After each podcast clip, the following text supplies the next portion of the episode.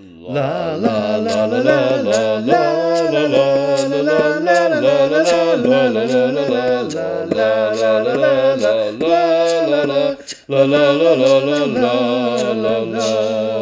Hello and welcome to Think About Eurovision, a Eurovision podcast with me, Chris, a Eurovision fanatic from the UK. And me, Kim, a Eurovision fanatic from Canada.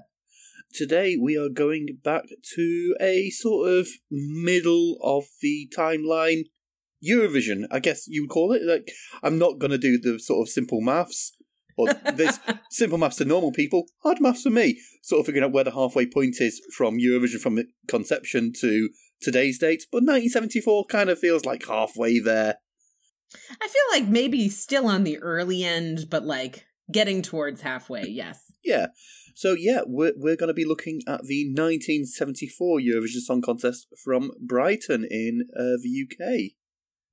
Yes. So this is our first Eurovision from the 70s and like you picked a, a biggie because of course we will be talking about it um as we go through the performances I am sure, but as we mentioned last time, this is the ABBA year. Yeah, it's a uh, the one where ABBA famously won with Waterloo. If that's a spoiler for you, I'm sorry you've not been paying attention.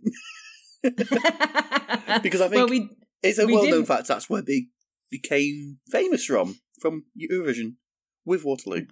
Right. Yeah. So, like, under normal circumstances, when I'm going into um, a Eurovision watch, because for me, every year is me watching it for the first time. Um, and so I don't know who wins most of the time. I, you know, am going in totally blind. But in this case, I mean, we talked about it before. Waterloo is was going to be the winner. Even I knew that as yeah. a relative newbie thanks to uh, the Eurovision movie, which is what brought us together in the first place. So indeed, and also it's mentioned in Love, Love, Peace, Peace. Yes, of course, yeah. So very well known. Um, so obviously we will be talking about that performance and others, but yes, our first foray into the 1970s Eurovisions was a big one, and I enjoyed it immensely. A lot of glam in this uh, year, I found.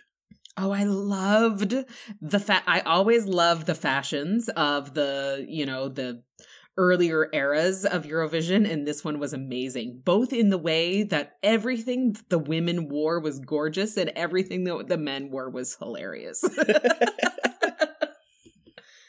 so, uh, yeah, so th- this was um, a British um, hosted Eurovision, but not because the UK won the previous year. Right. Yes, I think you mentioned that that uh, it was uh, a money thing that um, that Yeah, so yeah, Luxembourg could not afford to host a second time in a row. So they were like, uh, guys, uh, we, we, we're out of money. Can somebody else do it? And BBC were like, yeah. I think it might even have it, this would have been a third year in a row, would it not? Did I misread that? No, no, it would have been the second year. It, it would have been the second year of hosting in a row for Luxembourg. Ah, I see. Yeah. Well, yeah, can't blame them if they're going to go broke. Then, uh, you know, rather than have a movie villain create an elaborate plot to blow up a yacht of all performers, as was the premise of the Eurovision movie starring Will Ferrell, instead they just said, you know what, we're not gonna we're not gonna uh, host it this year. So the yeah. UK stepped in, and and that is what blows a plot, uh, what blows a hole in the entire plot for the Eurovision film, because another country could host if um, the w- winning country couldn't afford to host. Right. but yeah, I mean, Luxembourg is a tiny country, you know, so it would be difficult, understandably, for them to host two years in a row.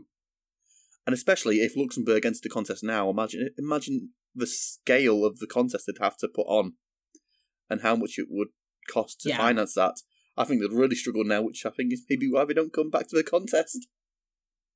uh yeah i mean fair enough like so we ended up in the uk and was this the first time the uk hosted eurovision? No no i'm okay. certain we've hosted before then yeah. Yeah okay so they knew what they were in for when they stepped in. Yeah. And, and, it was held in brighton uh, famously the home of the brighton pavilion made famous by joe black's dress on Drag Race UK. Right, exactly. And how Joe Black's dress uh, looked nothing like it. exactly. So I can see where Rue was coming from. I know that he was going for one of the rooms inside, but it didn't translate, did it? Did not. No. Anyway, we digress. obviously, that's what we do. Um, right. So yeah, as for sort of general vibe of the um sort of show, it kind of I, I don't know how to describe it. It did feel very BBC, Right. very very sort of well spoken. Welcome to the BBC. This is the Eurovision Song Contest.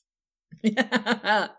yeah, I um I agree. It did feel like uh an event. I think we were starting to move away from the uh school recital and into more of the like night night at the symphony sort of vibe as we're moving through the the timeline. This felt it was fun though. It was like it felt uh less stuffy than some Yeah. of the others that we have seen of like the earlier eras. Like it was it was fun. And I I honestly think, you know, in no small part uh that was ABBA's performance in general. There were some other sort of fun upbeat performances, but like man, that just like it was such a fun upbeat pick me up of a performance. Like it just felt light and fun.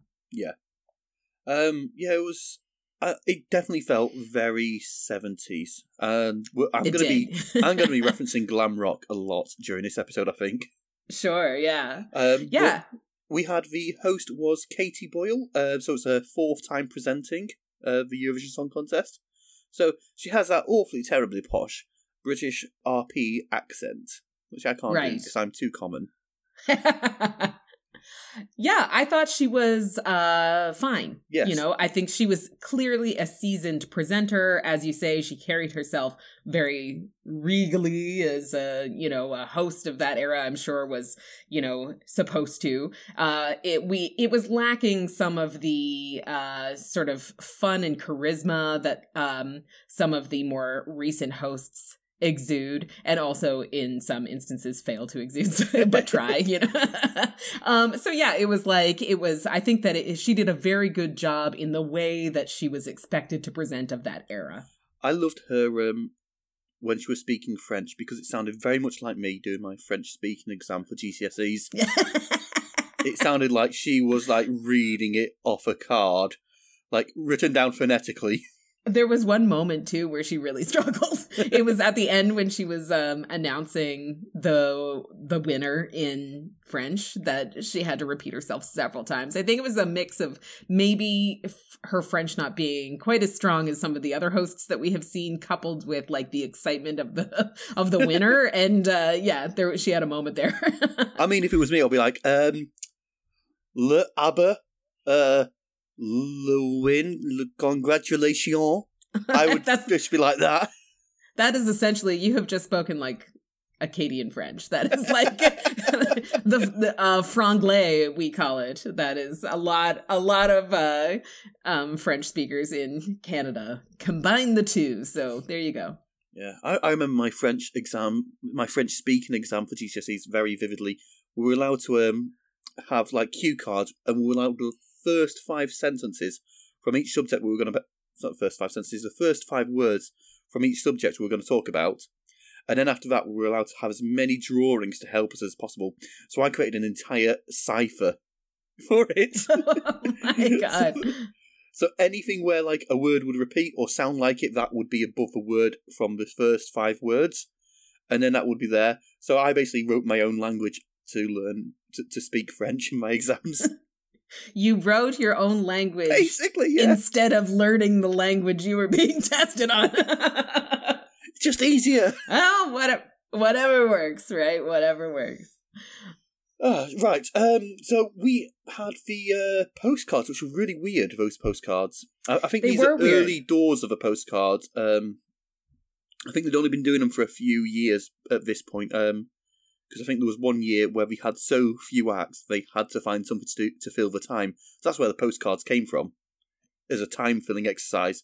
Yes. Uh, so we like jaunty music and sort of scenes from um, you know the artist's country, and then them on stage in rehearsals or in press um, sort of uh, moments, and then the music suddenly cuts out and they're on stage. It was really weird. It didn't sort of taper down. It was just like ding ding ding ding ding ding ding. Done. Yeah. yeah, I think that you've hit the nail on the head. I think that it is likely that um, in these early iterations of the postcards, it was like legitimately just a logistics thing in order to buy them time. Whereas um, that is obviously still the case currently, except that they have, you know, made it to a point where the postcards sort of become part of the show. Yeah. And although some I like more than others, um, essentially the postcards in and of themselves are a production that they um, incorporate into the show, and we consider them to be um, like a, a portion of the of the show itself that contributes to it. Whereas this, it was like I think it was like simply something to put on the screen to buy time and was not intended to be terribly interesting or Because it was informative. no, yeah, exactly. um, but I mean, like everything starts somewhere, so we're seeing the early days, and yeah, it, they've come a long way. Uh, yeah, so we had the postcards, very simple, functional, um, some were more interesting than others, but all of them were pretty boring. I've got to be honest. Um, Yeah. We'll we'll talk about my favorite postcard pretty soon because let's start about talking about the acts. Okay. Um, let's go with you first. Did you find something you liked more than ABBA, or did ABBA ABBA took it. ABBA took yes. it? ABBA took it. And so I knew that this would happen, frankly. I mean, um, like, there's the familiarity bias. It's a worldwide hit that has lasted through the years. I mean, like, I think it would be hard pressed for any other um, song to top it. And Yeah. I cr- kind of knew that coming in. But I mean, even if. Obviously, I can't unknow what I know. I can't, you know, I can't unlisten to it and pretend I'm listening to it for the first time. But I do think that if I were able to do that, if I were listening to it for the first time here, that I would still be picking this song. I think it was, you know, far and away the best song on on on the stage that night. Uh, yeah. I mean, I put it second. Did you? Yeah. Wow. Scandal. I had to ha- be really honest with myself and think, what? There's two songs I really enjoy here. Which am I more likely to choose to listen to myself What? off my own back? What? And I found something that I preferred. But I mean, it's it's by a, What is your number one? m- a tiny margin. So, for my number one, I put uh, Netherlands. Uh, Netherlands. I knew you were gonna put the Netherlands. Mouth and MacNeal with I See a Star. I mean, I I think I was just instantly sort of drawn to them uh, by the uh, chap um, and his just warmth. He just Singing exuded voice. warmth and positivity. Yes. He just looked so friendly, and I wanted to hang out with him. And just he seems like to be a right laugh down at an old man pub. I agree. I really liked this one as well. I did not put it um first or second. I put it fourth. That's Um, pretty good. Pretty good. Yeah, I did really enjoy it and I I uh suspected that this is the one that you would like just as much or, or more than ABBA. Am I Um, that and- predictable? well, I'm not always very good at picking, but this one I did know. Um, but I completely agree. It was the uh, male performer's singing voice was so like rich and inviting and from the get-go and it was just this fun light-hearted performance with like a crank organ um it was it was delightful he, he was clearly overjoyed to be on that stage, yeah and yeah you can and- feel it like every other sort of postcard, I can't remember what happened. But in their postcard, they're out on the, I think the greens in sort of outside Brack Pavilion. He's pushing her around in some sort of contraption, having a whale Yeah. of a time. so yeah. Yeah. I mean, there's a puppet on top of the crank organ. right You know, so he spins, turns like the handle on it, and it spins around and sort of flicks the guy um in front behind the crank crank organ in the face of a hair when it flings, it spins around. yeah Um, he really reminded you like a Roy Wood from a Wizzard. I don't know if a Wizzard ever made it over there. Uh, their Um, big hit was I uh, so. "I Wish It Could Be Christmas Every Day." Yeah, I think that that rings a bell, but I Yeah. don't know. There's something Yeah. about glam rock and Christmas, isn't there? There is, hey? Um, so yeah, it was just joyful, and um, you know that song apparently um, was presented as being a love duet.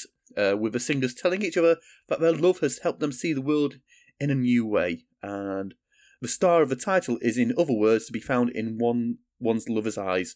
However, that's all. That's also a story, uh, because uh, Mouth, the uh, fella, um, he said many years later that in, in an interview that the song is about the similarities between falling in love and using cannabis. Because you know, Ah. from the Netherlands, makes sense, right?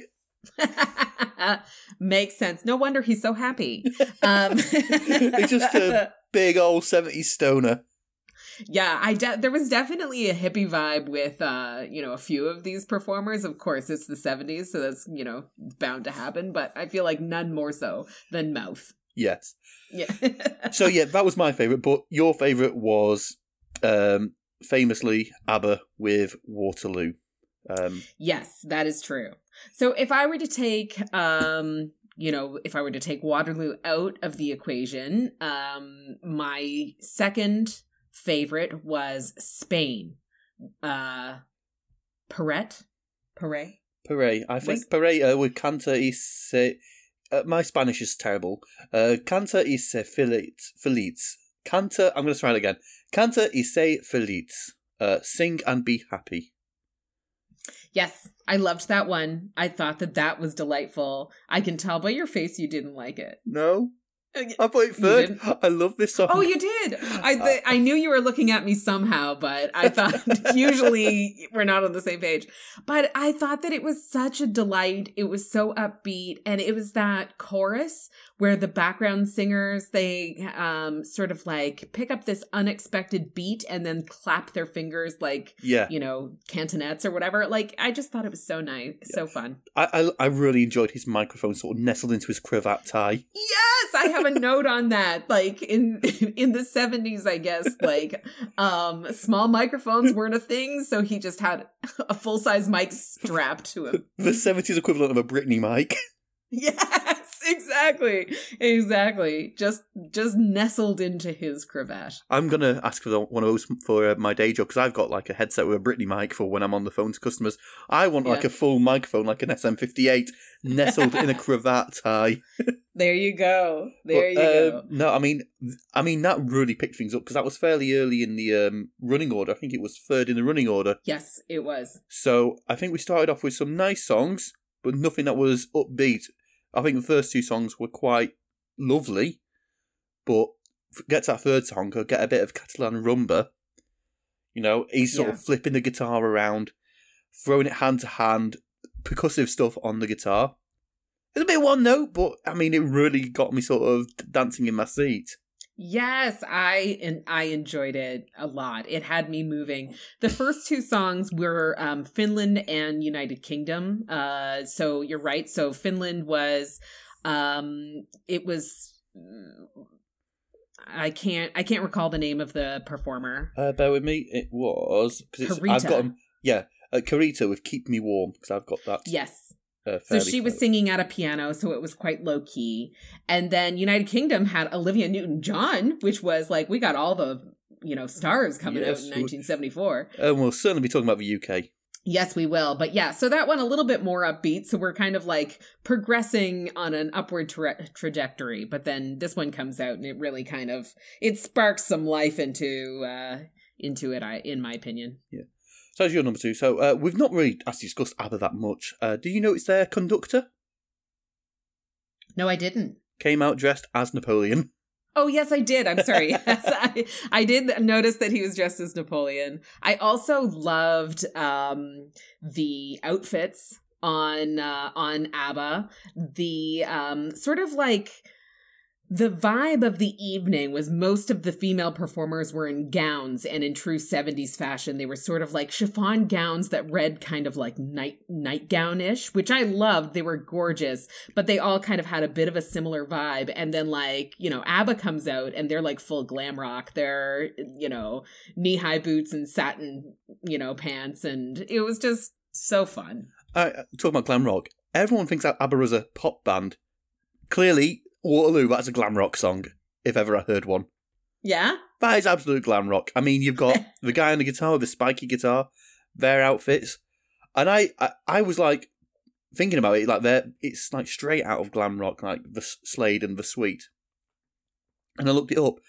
Um, so ABBA originally cited the song "See My Baby Jive" uh, by Wizzard, as I mentioned before, Mm. as a major influence for the song. So clearly a glam rock song, and nobody A ever glam noticed. rock song. Nobody ever addresses about that ABBA glam rock band. Fair enough. We're rewriting know. history here. okay, you heard it here first, folks. ABBA is a glam rock band, and this was their first glam rock performance, likely. Yep, ABBA and uh, and uh, Justin Hawkins from the Darkness. They need to do a, a duet now. Yes. Oh my god, Eurovision is bringing glam rock to life. Yeah, we've really had a lot of glam rock lately, haven't we? Yeah, I don't mind. I didn't even know I was a glam rock fan, but here I am. Just, I mean, I just didn't know what to call it, but I just know what I like. Welcome to Think About Eurovision, a glam rock podcast. Um, so yeah, in third for me, I had a Parade Canta Il Se Feliz. So, um, who do you have in third place? In third place, I have Italy with uh, Sì.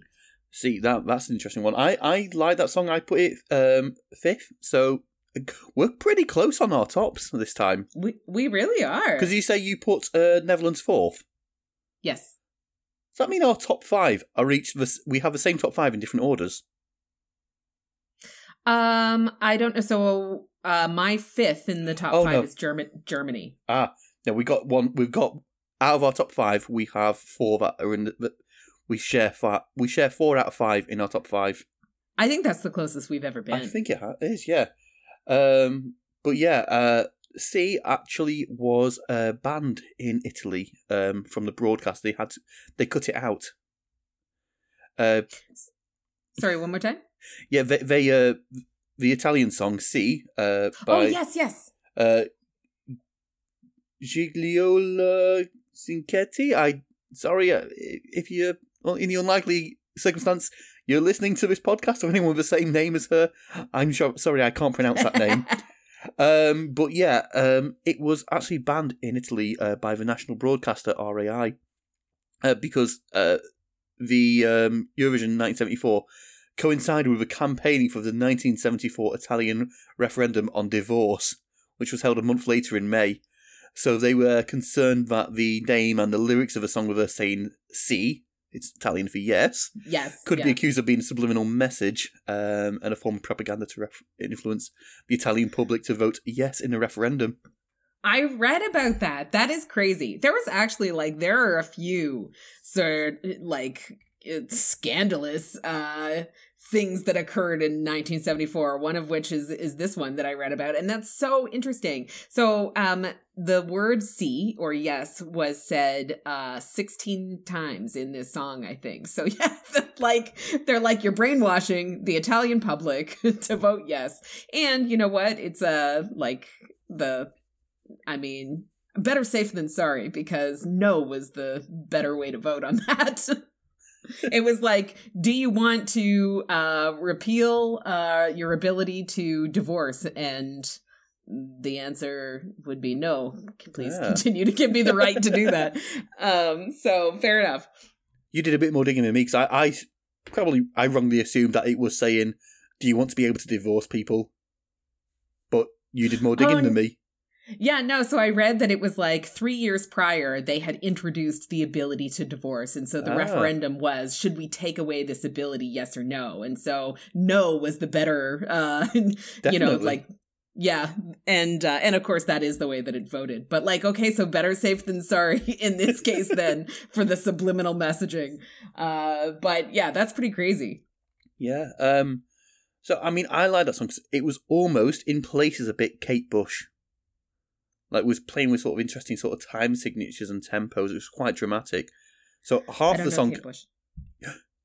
I'm sorry, you don't know Kate Bush. No, no, I'm sorry. I, Tell me who she is. I'm shocked and offended. Kate Bush, like um, Wuthering Heights. I don't know why I knew anymore. No, nothing. no, Uh, nothing. Babushka. Uh, that sounds familiar. All yours, babushka, babushka, babushka, yay, yay. That's nothing. Um, Uh, maybe. running up that hill. no, Hounds of Love. no idea. You are missing out. Kate, I mean, Ginny Lemon's a massive Kate Bush fan. But Kate Bush is one of the best British British artists of the uh, 1900s, I would say. Okay, I gotta. I've gotta Oh, look her up. I will be sending you some links to great music because I can't believe you didn't know Kate Bush. Like some of the things I reference, I'm like, yeah, I would understand you not knowing that, but Kate Bush, I wonder if she never made it in Canada. I don't know. I mean, I mean, to my knowledge, she is not well known here. But of course, I don't know. I don't know be. everything that every Canadian would know. but um, but I do agree that there were some interesting sort of like, uh, I don't know, changes in timing throughout the song that I, that I really enjoyed. Yeah, no, it was um really good. Like half, I would say, not even half. I'd say like three quarters of the song I really enjoyed. A quarter of it was a bit boring ballad material, so I was like, yeah. But those interesting sort of bits where it's playing with tempo and time, and sort of, you know, like sort of going from quiet to loud and belty. I like that. bit. Yeah, yeah, I liked that also. Um, and we've also mentioned uh, Carita briefly, so I put uh, Finland, Karita, Keep Me Warm, fourth. Um, I just really enjoyed it. I haven't got many notes in it, but I did enjoy it was like a bit of wah wah guitar in the background, which uh, Yeah, low in so- the mix, but it made it really sort of interesting to listen to. Um, I actually like uh I wanted to try to find a sample of that exact thing that I think that you're describing so that I could raise it because I was like that is such like a signature 70s like um I don't know, clip that's and so it reminds me of like Shaft, you know, the theme song to Shaft yes. which could not be a more different song than this one that we're talking about from Finland, Keep Me Warm. But it had that same kind of like, I, can, I wish I could do it like a. Yes, exactly. exactly. It's so quintessential 70s that I loved that that was thrown into this otherwise piano ballad that um, it just gave it this extra something. And I think it was so low in the mix, you would only notice if you kind of really intently listen to it. If you were listening to it like background music, you probably wouldn't pick up on it. But right. I think when you really sort of listen to it to sort of pick things apart, like, oh, that's an interesting little bit, just low in a mix, just gives it a little bit of an edge. So that's where we differed. Finland, uh, I had uh, uh, Finland middle of the pack, and Finland rounded out your top five. I think fourth for you, whereas I had Germany. So those were the ones we differed in our top five. Yeah, so Germany sent Cindy and Bert with uh, the Summer Melody. So, any idea what that translates into? Um, summer melody. Yes. Such difficult languages, German sometimes. um yeah so in my this was the 70s version of a man and a woman sort of mooning at each other which you know is Oh, something yeah, that i have a soft spot your for. I've got to be honest, I had to listen to it a few times to actually find anything to kind of comment on because I just found it completely meh. And the only thing I sort of know about is like he looked like a leprechaun in his green suit. Yeah, they were very green. I, I just didn't Um, have any strong opinion over it. Yeah, I mean, I have to say that uh, I, even though I put it top five, I have less less to say about this than I do of my other um, top fives. But except to say that I just liked it. It was, you know, the nothing particularly, uh, you know, spectacular that stood out to me. It was just like I just liked it. um, but uh, yeah, I could see why maybe it's not entirely your cup of tea because uh, it's a little more basic, Yeah. basic fare. Talking about basic, shall we uh, move on to shitting on some countries and look at our bottoms? Yes, we should. so I'm going to shit on my own country first. I really didn't like the UK's entry. Me either. I'm I sorry. either. I'm really sorry, UK. I, and I know this predates Grease, um, the film. I, I don't know if it predates the stage musical Grease. And I know it predates uh, Olivia Newton John's song Physical. Right. But what the shitting fuck was that? Can I just um, say that you know who else hated that song? Did you hate that song? I mean, I hated that song, but so did Olivia Newton John, apparently. Yes. And I don't blame her because it's No. garbage. And I'm sorry, I, I got angry. I was, because I'd never heard this song before. I was like, oh, and Olivia Newton John, the UK's taking a risk. They're going to send someone who's like famously does kind of sexy music back then Yeah. No. and sent this Oompa bollocks. And like, what is it? Oompa, like German, kind of sound like German Oompa band at times. Oh, yes. Is Yeah. that like okay? So I don't know the terminology, but what I have in my, I have like um the tuba beat of Yeah. like who who Dun, who who. dun, dun. I hated it. I hate it. I was like, oh, here we go. A famous Brit. Oh, Australian Olivia Newton John. but, um, British I- I mean- born though. yeah, uh, I, I can't uh, complain about that too much. I mean, one of my favourite songs was from an Australian for the UK. Uh, but I was just so excited and I was so let down. It made me angry. Um, Yeah.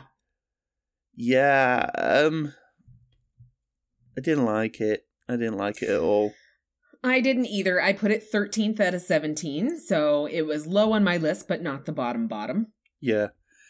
Uh, what do you have on your absolute bottom? Um, I have Belgium in my absolute bottom. So, um, I could describe this song in very much the way that you just described Germany, which for me was just like it had no impact. Yeah. I just did not. I mean, I didn't care about it at all. It didn't even register a tune to me where I was like able to sort of like hum along after the fact. It just kind of, I glazed over the whole thing. So I put uh, Belgium, so Jacques Cousteau with Fleur de Liberté, so Flower of Liberty. I put that 15th, so not much above you. And my notes are very much the same. I literally put in my first go pass over, uh, this song achieves nothing and goes nowhere. I need to re listen for talking points because I have going to have nothing to say for when we discuss our bottom songs. Right. because it goes nowhere. It achieves nothing. Uh, all I could find on my second sort of rewatch was it's got some nice runs on the guitar, and he looks Mm. like a long lost Osmond brother. Yeah. I mean, I could see that. like the long hair, the Yeah. big lapel. Yeah. Um, so yeah, I wasn't a fan of that either. Um, and just across the uh, water in 16th place, I put Ireland. So Tina Reynolds would "Cross Your Heart," and that's the one with Yeah. uh, I went la la la la la la la la la la la la la la la la forever. Yeah. Uh, I did not dislike that one as much as you did. I put it middle of the pack, but certainly not anywhere near my favorite. No, uh, and like the, the the key change uh, with the la la las uh, felt so cheesy, and they should feel bad for it. so sorry, was Ireland your bottom bottom? No, uh, that's sixteenth. My bottom was the UK, absolute bottom. It was the UK. I mean, see. shock horror. Chris puts the UK absolute bottom. okay, and I know that we're not talking about voting yet, but this was something that you had said previously when you were like, surprise, surprise, the UK did not give any points to the winning song. Did I imagine that the UK did not give any points to uh Sweden? I can't imagine we didn't give Sweden any points, but let's check the scoreboard. Uh, no, we we didn't give any points to Sweden because we apparently have ears that are painted on. Like, I think there was absolute, like, astounded gasps in the audience when the, the UK did not award any points to Sweden, which is what made me, you know, sort of take note. Because I was like, wow, Chris is right. That is very shocking. Yeah, I mean the United Kingdom, Greece, um, uh, Monaco, Belgium, and Italy did not give uh, Sweden any points. So, all countries with garbage taste in music it must it must be the case.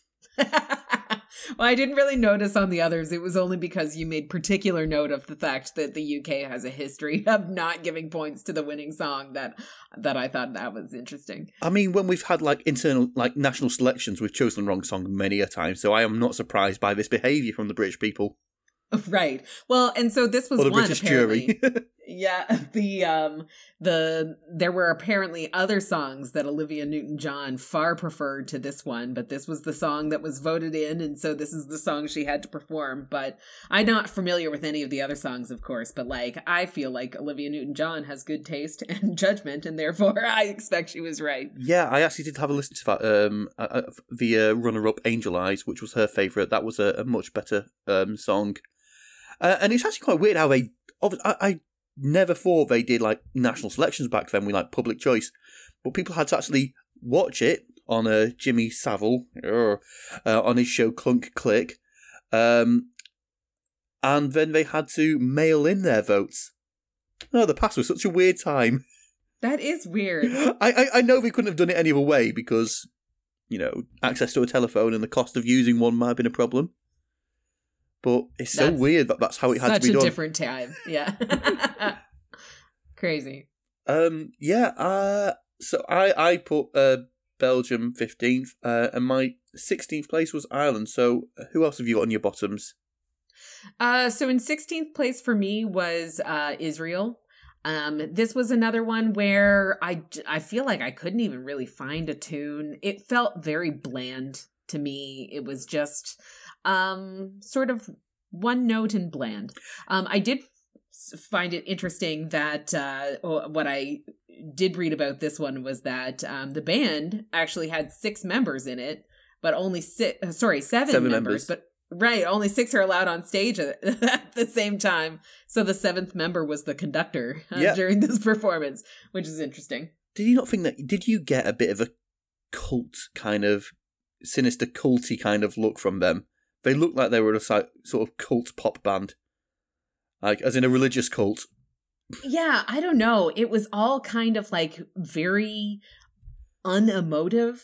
Like there was very little emotion or passion that was coming out of it. It was very bland in one note. And I mean like again, I don't like judge a performance um, based on what people are wearing. Though I do love to see the fashions and so and comment on them. And like the brown pants and sweater vests was just not it. Like everybody else was sort of like sparkly and uh, I don't know.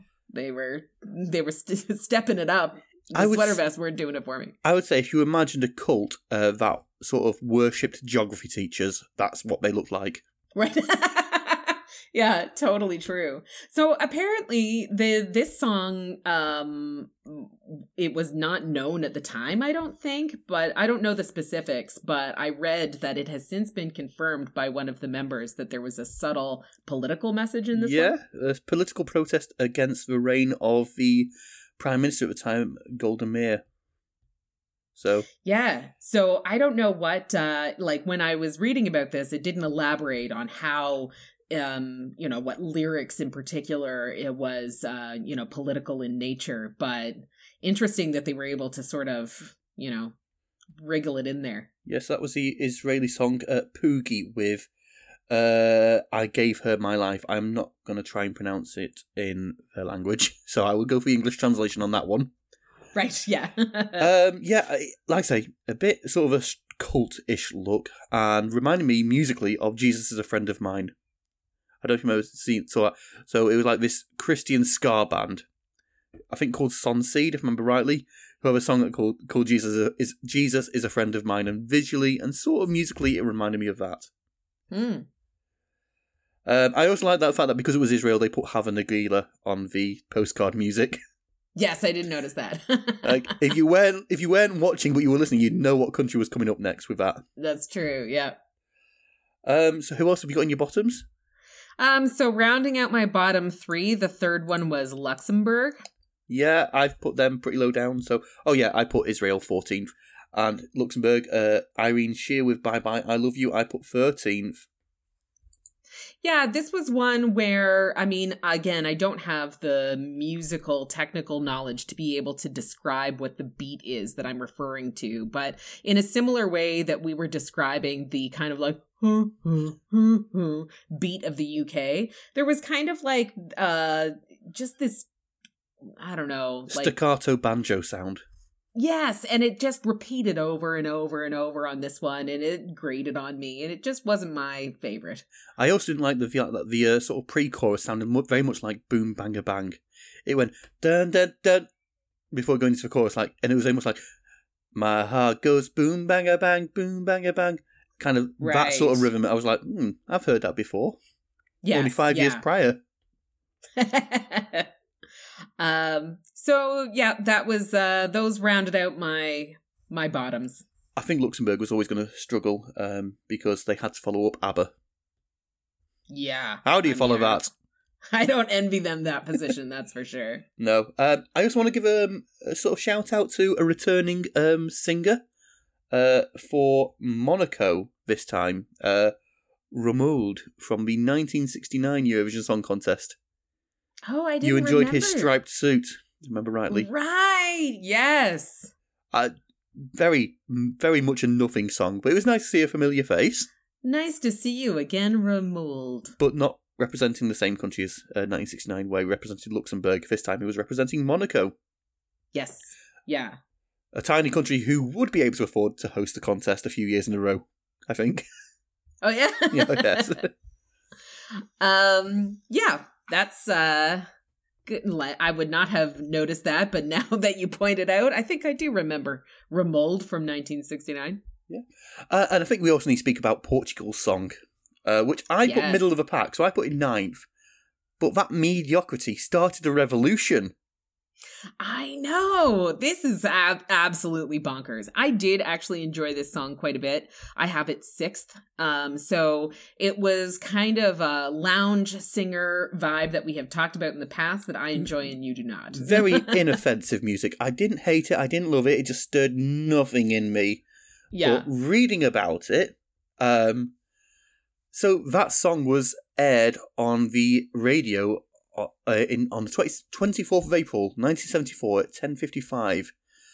Um, to as a secret signal um, to rebel captains and soldiers to begin what became known as the Carnation Revolution, to get rid of the then dictator. Is that not so crazy? Wild. Yeah. So this song and then another one. This song was the signal to start preparing, and then there was a second song that did not have any Eurovision um, connection. That was the signal to actually like move out or whatever. Yeah. But like, yeah, so this is a song that started a revolution. How crazy is that? And of course, when you think back in the day, back in the 70s, I mean, the technology would not be there for everyone to like sync up cell phones and stuff, right? So No. it has to be something that's readily available, a song on the radio or the TV would do that. So, and that was the song Wow. that came last. wow, yeah. Um, so yeah, uh, it, it's a very novel way to go about it, and it started that what was known as Carnation Revolution, where no shots were fired basically by the um, the rebels, and when they they sort of it was a peaceful revolution. The only shots fired and four people were sadly killed by um, the secret police. Um, wow, yes. So you know, uh, uh, um, if you've ever sort of seen images of like uh, carnations in the muskets of the guns, that's where it's from. Very interesting. Eurovision, there's so like there is so much like political intrigue in this year of Eurovision. I found it fascinating. Yeah. Um and- and I've got like some books on like uh politics and Eurovision how it connects. And it doesn't even mention half of the things that came from this year. Wow. It literally Wow, only focuses on um the Portuguese entry. It's well, really weird. that is a biggie. That is a biggie. it's it's quite a big one, yeah. Yes, yeah. So the uh the other note that I have that is of political relevance, you know, sort of, was the fact that France uh did not participate in this year um because they had a, the death of their president and so chose not to participate because they felt it wouldn't be appropriate. Um but yeah, so I I was wondering why France was not was not performing. Yeah, I was just checking my uh, poster, and that's the uh, one of only two times France has not competed in the Eurovision Song Contest.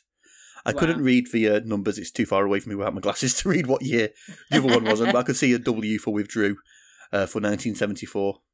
Wow. So they've, uh, I think they've, I'm guessing they've done the most. I think um, France. I think they've taken part in the most contests. No, uh, no, it looks like Switzerland has been in every single one.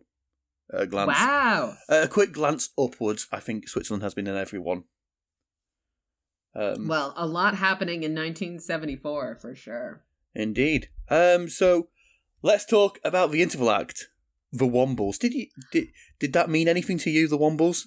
No, and I I was like, what the hell am I watching right now?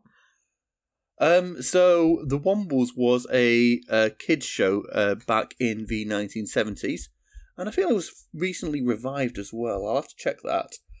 Um. So the Wombles are these little fuzzy creatures who live um in Wimbledon Common in London. Uh, they live underground there, and they come out and they make things with the rubbish that uh, humans leave behind. So it's like an eco-friendly message from the Wombles. Uh, they were like the first recyclers. So the Wombles is a TV show. Is it a cartoon or is it like puppet I've- or suits like we saw in the interval act? Um, I believe it's stop motion. Let me just double check. I'm certain it's stop motion. Um, Oh, I see. So they the the TV show is about these Wombles who come out at night and make things out of garbage. yeah. Uh, so um, yeah, stop motion animated British TV series made between 1973 and 1975. So So was it so ubiquitous of the time that like it needed like you know was it like everyone knew what the Wombles were and so it made perfect sense for the Wombles to be the interval act? It still feels weird. I would argue yes. So um, I've seen the Wombles live. I must add that as well, which is a weird sense, a thing to say out loud. But I have seen the Wombles live. oh, Uh, this was like so it was a stage show. Yeah, it was the so- whole thing. Okay. Uh, so yeah, the Wombles are creatures that live underground and collect and recycle human rubbish. Um, but they, the spin-off from the Wombles, a TV series, which I feel like every British person has heard of the Wombles, no matter of the age. I'd say every British person born before the 2000s has probably heard of them Wow. through their parents, if not, uh, you know, from living through it. Yeah. Uh, but yeah, so they also had the Wombles band. Um, so the song that they sort of performed as a sort of video was the theme tune to the Wombles TV show. Uh, but the Wombles still, up, up until fairly recently, gigged in those costumes. Um, I, I mean, I don't think they were playing the instruments really when I saw them. I would argue they were probably not even. Uh, I mean, you don't have to lip sync when you're wearing that Womble costume. I would wager that they weren't even real Wombles. They, That, they... that no, no, this is slander against Wombles. Not gonna have it. Um, but yeah, they've had quite a few songs. Like they've had um, a Christmas song, uh, like a Wombling Merry Christmas. Remember rightly? Um, they had a Remember You're a Womble. Remember You're a Womble. Remember You're a Womble. Kind of a glam rock kind of vibe, actually. The Wombles. oh, the theme continues. Yeah. Um. So yeah, I mean, they had four albums. There's four albums. So there's Wombling songs. Remember You're a Womble. Keep on Wombling and Super Wombling. Wow, they really milked it. They milked it. Yeah. 1974, they released. Oh my god, they released so many songs in 1974. In 1974, they remember released "Remember You're a Womble," "Banana Rock," "Wombling Summer Party," uh, Minut, min, "Minuetto Allegretto," which is a complete left field one. Remember Mhm. You're a Womble, and as I said before, Wombling Merry Christmas. They're all the A sides. There were B sides to those as well. So yeah, they were releasing music and singles up until 1970, 1976, and then 1998 they re-released Remember You're a Womble with a dance mix of it as well, because 1998. Of course you need a dance remix of Remember You're a Womble. Of course.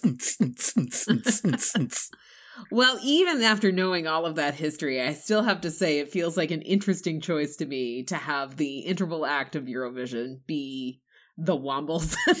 but I mean, I can't say I didn't enjoy it. I didn't know what was happening, but I I, I- was entertained. I think it's a, definitely a, an interesting choice of them to send something that might not translate to anywhere other than the UK. right. Um, I said, I've just got a feeling. Let's have a look. Um, see, I'm surprised. Yeah, you know when I said about they, they relaunched the Wombles? Mm. Um, it was acquired by a Canadian company, uh, Cinar Films, in 1996. and a new series of the Wombles was created. So the Wombles um, in the uh, late 90s was a Canadian British animated series. Interesting. Yeah, I did think that. I was just thinking, I'm sure, like a lot of things back in the 90s were Canadian British. I remember loads of like uh, British kids TV having like um like Canadian credits on it, and like made in you know um conjunction with like Film Canada and things like that. Yes. I was like, I'm, sure I'm not remembering, not not not uh, making that up in my head, but yeah, Okay, I'm looking it up. Um, I think that like it was both before my time in the UK and after my time in Canada. So Yeah. I think maybe I just missed the whole Wombles phenomenon. Um, yeah, I have no idea. but yeah, None I, of I, this looks familiar to me. it was a bizarre choice of interval act because it wasn't even an interval act; it was an interval sort of film because it was a featurette inserted into the middle of a show. Right. Uh, and that was it for the interval. Um, the first recyclers, the Wombles. The Wombles. Okay. And then we got into voting. Yeah, um, not a great deal to sort of comment on. I found. Um, I, I like that they sort of uh, uh, they did me- explain the voting procedure, uh, which was good. You said uh, ten person jury for each country. Each juror gives, and Katie Boyle said, uh, the song of his choice. One point. I noticed that too. I I was like, noticed that too. Oh, is it a sausage fest? Is it in the juries? I mean, I wouldn't be surprised. It was the 70s. Yeah, um, and I, I like they also mentioned that the juries can't follow the results. Like the broadcasts have been switched off of the juries, so they couldn't amend their scores to help another country win their score. I mean, I would just like taken the you know let them watch and taken the uh, the scorecards away from them. That would have been easier and let them follow it. But then I guess they would have had to have Eurovision representatives in every country to like take and guard the scorecards. I guess so. Yeah, true. Um, so they spoke about the possibility of losing contact with with um, a, a, head juror as well, which is yes, really and weird. that did happen before, didn't it? Where It there has, was a, yeah. Yeah. would have had to, you know, they'd lost contact and maybe had to sort of try him again later on. Yeah. Uh, so it, it does happen. It was uh, interesting to see him sort of uh, mention it. Uh, uh, I, I did notice that uh, with the um, scoreboards, when Finland gave Yugoslavia one vote, uh, they missed it, and they had to sort of swipe through all the uh, numbers again to get back to one. Oh yeah. Yeah, I mean those old school scoreboards are like I just picture some poor soul behind the scenes with like a broom handle just like, you know, trying to get the numbers to to be right. I- I it's so easy today. I would love to see what's happening behind the scenes there. Yeah. But um, I think there might have been a mistake with Ireland, but I really couldn't tell. oh, I didn't notice. It got a little bit confusing. Yeah, I got confused at one point. I was like, have they made a mistake? But I just couldn't follow it again to see if it was a mistake. Well, it uh, it's interesting because there were a lot of ties in the actual results. We had a three way tie for fourth place, a two way tie for seventh place, a two way tie for ninth place, and a four way tie for fourteenth place. So a single mistake of a single vote, you know, if that were the case with Ireland, for instance, it would have bumped them up as a, uh, you know, like it it would have changed the results. So Yeah. I mean, it makes hopefully so there much, wasn't. It, it makes so much more sense of voting sort of way we've got now, rather than Yeah. you know just give your favorite song one point because you do result you, you you do run the risk of ties. Obviously, for first anything past first place, it doesn't really matter. Right. But I'm sure everyone wants to know. Oh, I tied. Oh, I thought our song was better than you know. I- I'm sure like uh, German, like yeah, our song's better than Switzerland, but they'll never right. know. And it's but and it's not even infrequent, right? I mean, like what did I just say? There were four Four for bottom place.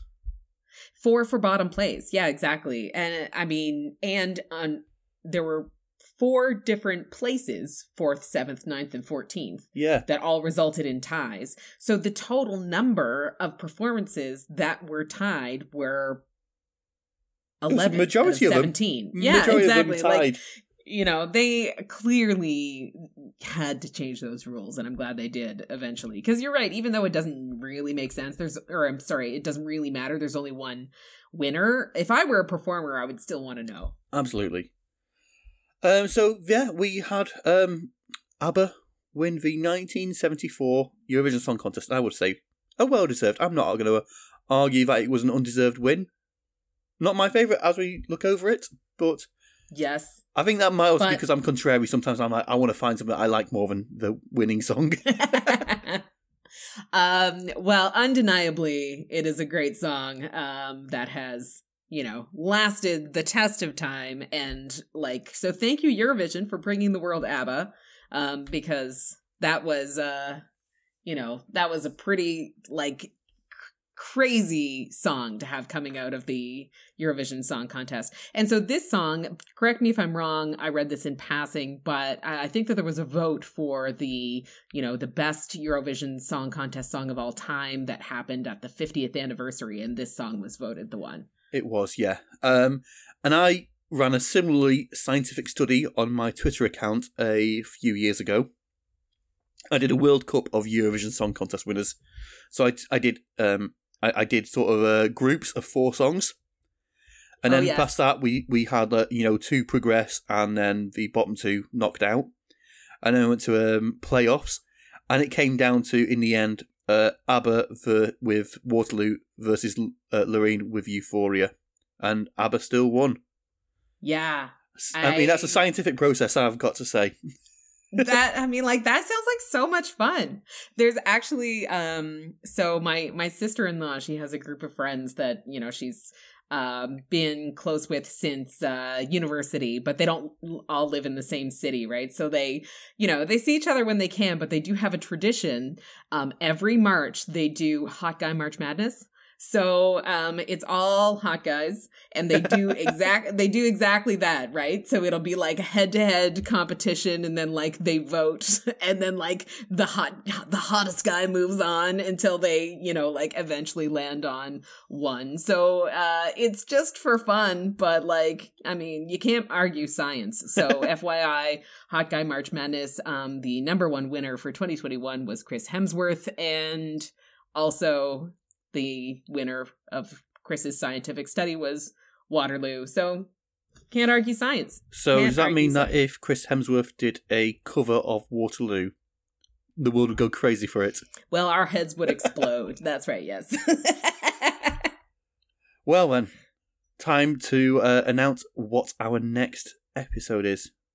And- Ooh. I- I've uh, just been looking over the release uh, dates for episodes um, to find out wh- what we need to do. 'cause obviously, we got the 2021 contest coming up, Yep. and our next episode will drop on the um, 18th of.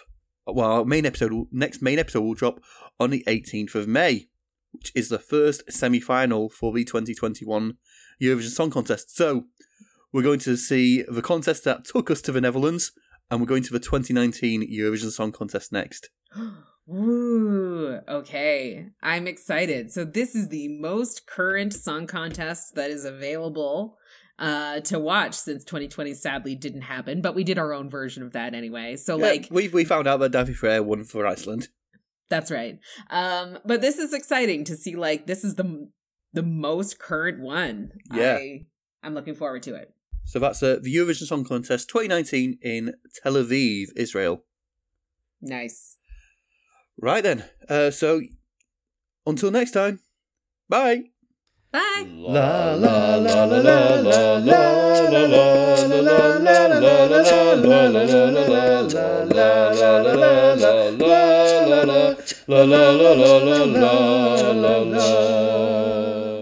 Right then, so um, coming up to the end of our drag race chats for this year. So, f- un- unless you know they do a surprise twist and they start more episodes, I wouldn't put I it wouldn't past put them. it past them. Yeah.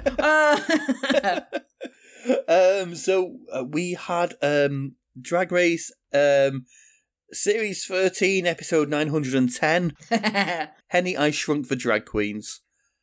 Um, so that was the one where they had to do an acting challenge um, about based on Honey I Shrunk the Kids, a, a film I've never seen. You've never seen Honey I Shrunk the Kids? This is how I felt when you hadn't heard of Kate Bush. it is crazy to me that you have not seen that movie. That was like that was a definite part of my childhood. Um, yeah, I thought that this was a fun challenge. Uh, I do think that there is sometimes a level of repetitiveness in the challenges. It's not a complaint because I generally like them, um, but there is an element of repetitiveness with so many um, seasons and then you know so many series. But but this was entirely unique. We haven't seen one like this before, and I thought it was very fun. Um, uh, on the whole, I agreed with the judging on this one. Um, which was that uh, Olivia Lux gave us the same character we have seen many many times from her. And um, i think that we had mentioned last week that we both felt like olivia lux was probably at risk of going home this week and we, we predicted correctly. We did yes. Yeah it, i mean i like olivia lux and i think she'll be back for an all stars um, I, I, watched watched um, uh, i think it was Bussy Queen has a video on the contracts for uh, Drag Race, and oof, it's a doozy of a contract. Oh, really? It ties you in. Per, it could tie you in for like forever, basically. Um, like the sort of your sort of connection to the show, and not so much exclusivity, but the fact that you could be called back for All Stars. It then, right. so if you do a series, I think they've got like a sort of four year tie in with you, and if you get called back, your clock starts again. Oh wow! So your connection to the show kind of starts that clock again, that countdown again. Uh, but yeah, I, I could see her getting called back for All Stars because she had a lot to give and only been doing drag for like was it about a year or something ridiculous? yeah like a year and a half or something like that i agree i think that um, for you know someone in particular who's been doing drag for so little time.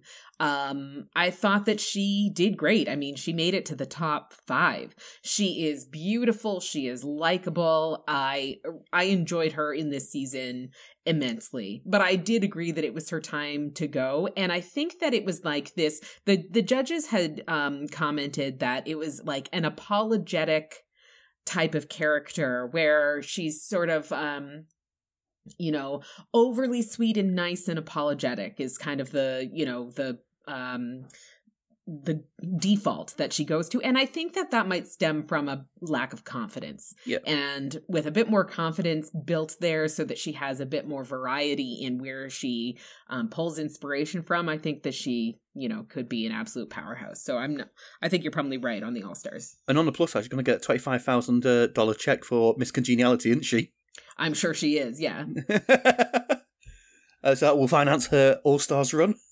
Yeah, exactly. Uh, so yeah, um, I, I can't say much about the challenge because a lot of the references were lost on me. I think because let's say. Well, I mean, frankly, I don't think that there was all that much that was kind of like an Easter egg or a nod to Honey I Shrunk uh, the Kids, except for the fact that like the premise was they got tiny, yeah, and you know, like the um, you know, the cat or like an animal being very big in proximity to like their smallness like that's kind of from the movie but um uh like all in all it was just kind of like a funny premise. Uh so correct me if i'm wrong because i have a history of having like memory lapses but rose won this one right? Yeah i would have given it to gottmik. I think gottmik did better. Really? But i'm a complete gottmik stan yeah, I um I am definitely uh Gottmik number 1 for the win. Like she is my pick. Uh but I I do disagree on this one. I think that Rose was the uh was the the winner in my opinion, though I mean if it had gone to Gottmik if the judging went that way, I wouldn't have been salty about it. Like yeah. she did she did an excellent job. And I also enjoyed that uh the runway challenge. Uh was some I I I I didn't get Symone's. I wasn't getting pockets from Symone's look. She looked like she was popping out of the fly from the front of a pair of jeans.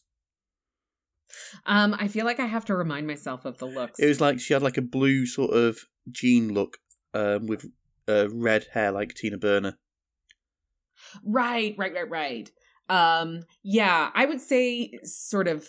I mean, I didn't dislike the you know Symone's look at all, but didn't dislike know. it, but it didn't read pockets to me. Yeah, it read the zipper at the front of a pair of jeans. Right, right. Um, and less said about Kandy Muse's uh, runway look, I think the better. Yeah.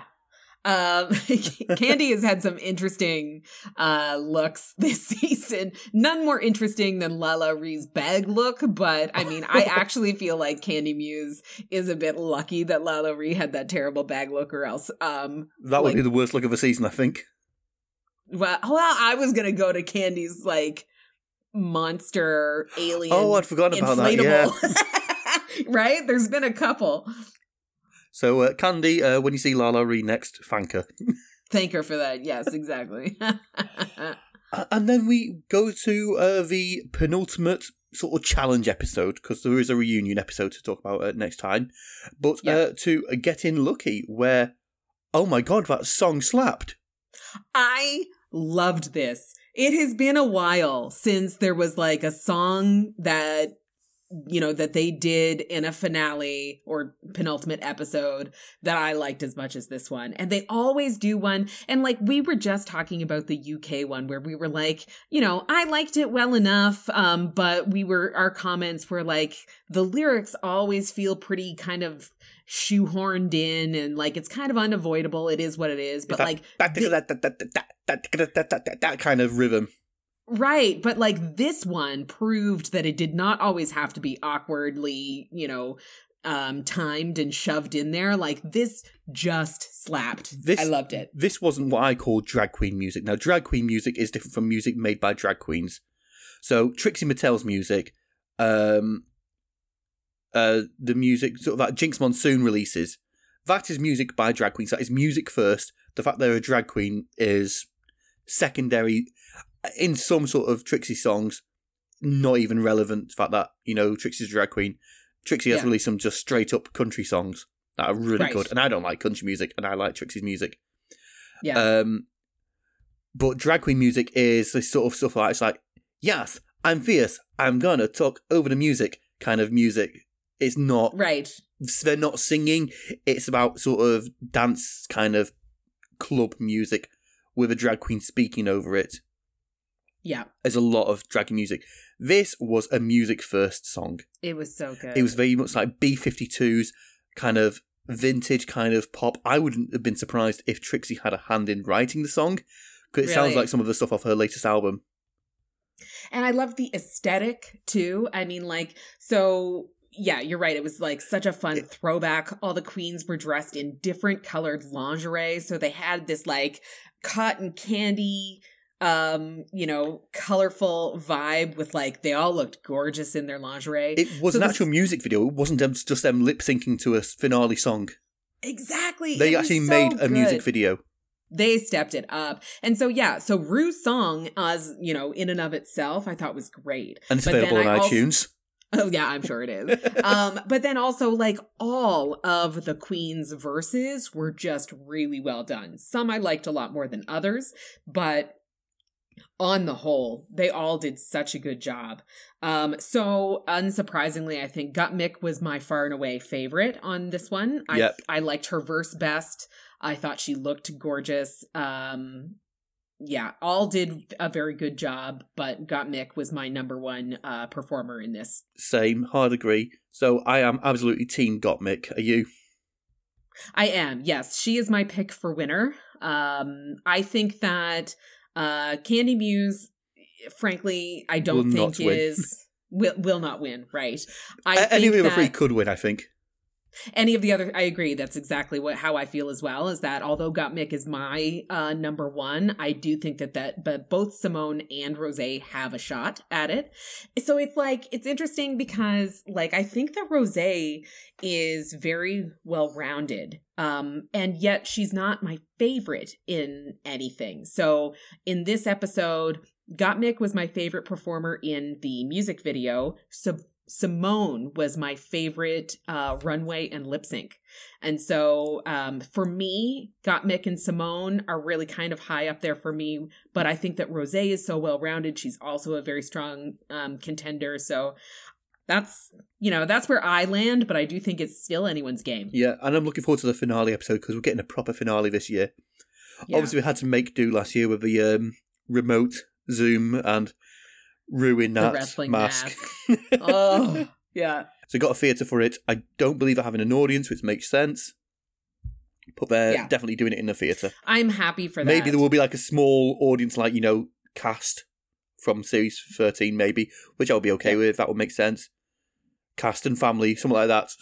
You know, if they have a light enough, um, you know, audience that they could social distance if they're not, you know, related or living in the same household or whatever. So uh, hopefully they have a little bit of uh, of an audience. I feel badly for the queens who, you know, like this is a dream come true. They get to the finale and then they don't get to have like the big hullabaloo that you know you would normally hope for and expect from a drag race finale.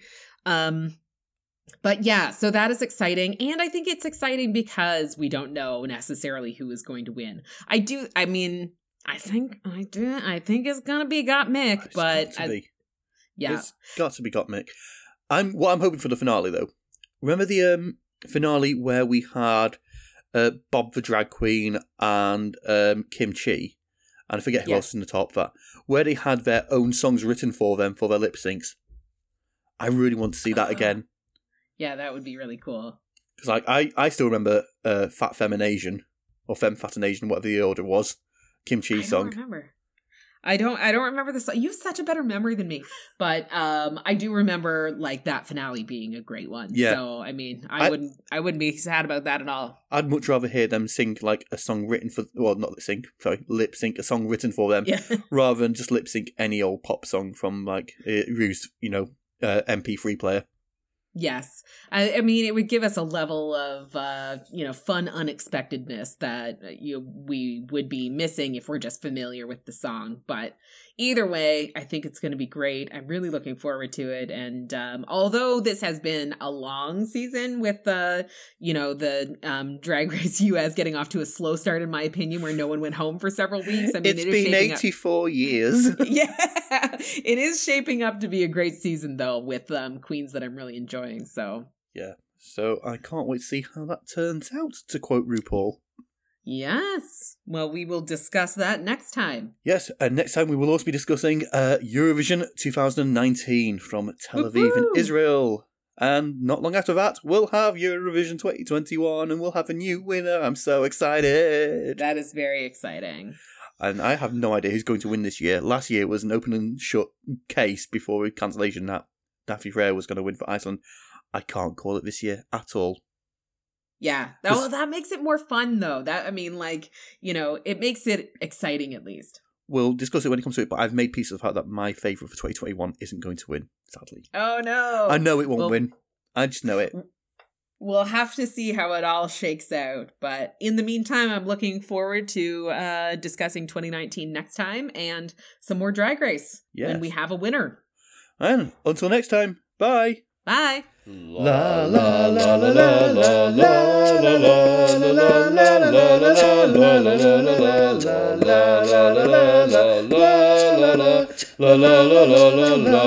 la la